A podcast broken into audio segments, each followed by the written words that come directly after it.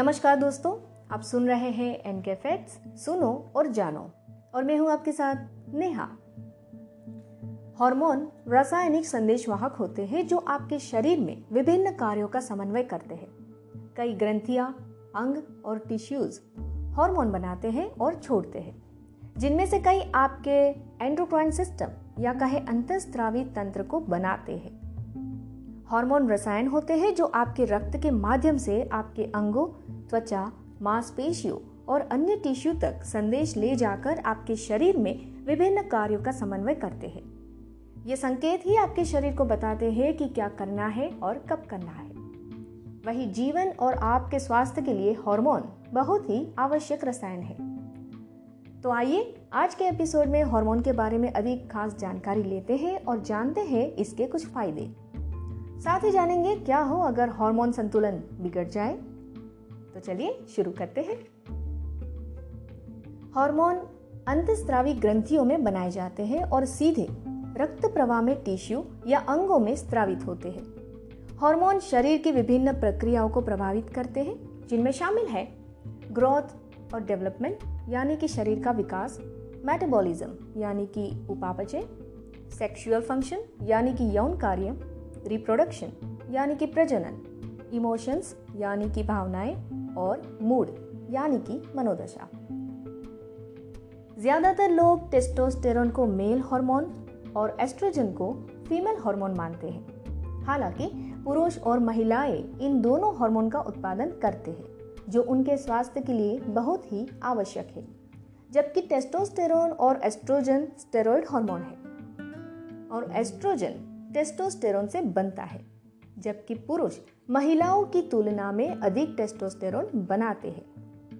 वे अपने लीवर, यानी यकृत, ब्रेन, मसल और फैट सेल्स या कहे वसा कोशिकाओं में भी एस्ट्रोजन बनाते हैं। और जबकि पुरुष आमतौर पर अपने टेस्टोस्टेरोन के स्तर के बारे में अधिक चिंतित होते हैं, अच्छे स्वास्थ्य के लिए उनके एस्ट्रोजन का स्तर भी महत्वपूर्ण होता है। हड्डियों का स्वास्थ्य, हृदय स्वास्थ्य और प्रोस्टेट स्वास्थ्य के लिए टेस्टोस्टेरोन और एस्ट्रोजन का एक स्वस्थ संतुलन आवश्यक है। वहीं अगर आपको सोने में परेशानी हो रही है तो ये आपके हार्मोनल असंतुलन का संकेत हो सकता है। हार्मोन मेलाटोनिन आपके शरीर की जैविक घड़ी को नियंत्रित करता है। अगर आपके मेलाटोनिन का स्तर कम है तो आपको गहरी नींद में जाने में परेशानी हो सकती है। हमारे हमेशा मौजूद उपकरणों से कृत्रिम प्रकाश और नीली स्क्रीन सर्केडियन लय को बाधित कर सकती है और मेलाटोनिन की कमी का कारण बन सकती है। वैसे क्या आप जानते हैं कि विटामिन डी को भी एक हार्मोन माना जाता है? विटामिन डी को एक स्टेरॉयड हार्मोन के रूप में माना जाता है और ये शरीर में कैल्शियम और फॉस्फोरस के स्तर को विनियमित करने और हड्डियों के डीमिनरलाइजेशन या कहे वी खनिजीकरण में भी एक अनिवार्य भूमिका निभाता है। बोस्टन विश्वविद्यालय के M D PhD sir Michael Holick के अनुसार विटामिन डी एक हार्मोन है। सूर्य के संपर्क में आने के बाद शरीर इसे संश्लेषित करता है और यह लीवर और किडनी द्वारा सक्रिय होता है। वह सक्रिय रूप कैल्शियम चयापचय को नियंत्रित करने के लिए एक हार्मोन की तरह फिर से काम करता है। ठीक इसी तरह ऑक्सीटोसिन एक पेप्टाइड हार्मोन और न्यूरोपेप्टाइड हार्मोन है। ये हाइपोथैलेमस के पैरावेंट्रिकुलर न्यूक्लियस द्वारा निर्मित होता है और पोस्टेरिया पिट्यूटरी द्वारा जारी किया जाता है। ये प्यार, सामाजिक बंधन और बच्चे के जन्म के समय में बहुत महत्वपूर्ण भूमिका निभाता है। आलिंगन और प्यार के अन्य कार्यों से घावों और सूजन को प्रभावी ढंग से काम किया जा सकता है क्योंकि ये ऑक्सीटोसिन रिलीज़ करता है, जो सूजन को कम करने के लिए जाना जाता है। वैसे वैज्ञानिकों ने अब तक मानव शरीर में 50 से अधिक हार्मोन की पहचान की है। ये हार्मोन प्रमुख अंतस्त्रावी ग्रंथियों द्वारा स्त्रावित होते हैं और प्रत्येक अंतस्त्रावी ग्रंथि कुछ चीज़ों के लिए जिम्मेदार होती है।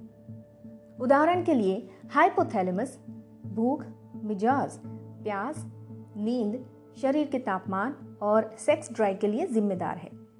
इसी तरह अन्य प्रमुख अंतस्त्रावी ग्रंथियाँ, जैसे एड्रीनल पिट्यूटरी थाइमस पेंक्रियाज आदि शरीर में अन्य विभिन्न प्रक्रियाओं के लिए जिम्मेदार है। हर कोई अपने जीवन में विशेष बिंदुओं पर हार्मोनल असंतुलन या उतार चढ़ाव की प्राकृतिक अवधि का अनुभव ज़रूर करेगा। लेकिन हार्मोनल असंतुलन तब भी हो सकता है जब अंतस्त्रावी ग्रंथियाँ ठीक से काम नहीं कर रही हो। एंडोक्राइन ग्रंथियाँ विशेष कोशिकाएँ होती हैं जो रक्त में हार्मोन का उत्पादन, भंडारण और रिलीज़ करती है। पूरे शरीर में स्थित कई ऐसी अंतस्त्रावी ग्रंथियाँ हैं जो विभिन्न अंगों को नियंत्रित करती है।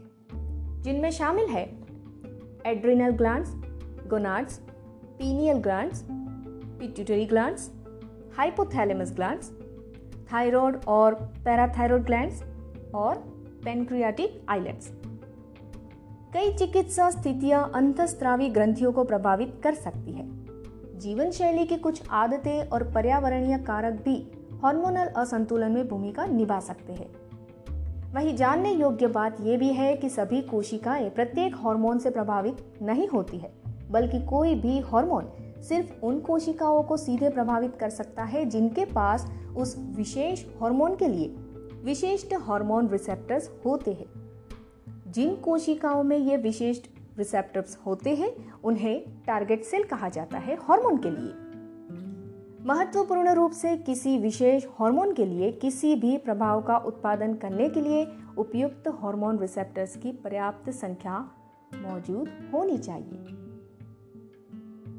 आशा करते हैं आपको हमारा ऑडियो अच्छा लगा होगा। अगर अच्छा लगे तो अपने दोस्तों के साथ ज़्यादा से ज़्यादा शेयर ज़रूर कीजिएगा। साथ ही हमें रेटिंग देना बिल्कुल मत भूलें। ऑडियो सुनने के लिए धन्यवाद। मिलते हैं आपसे अगले एपिसोड में। तब तक के लिए अलविदा। जय हिंद।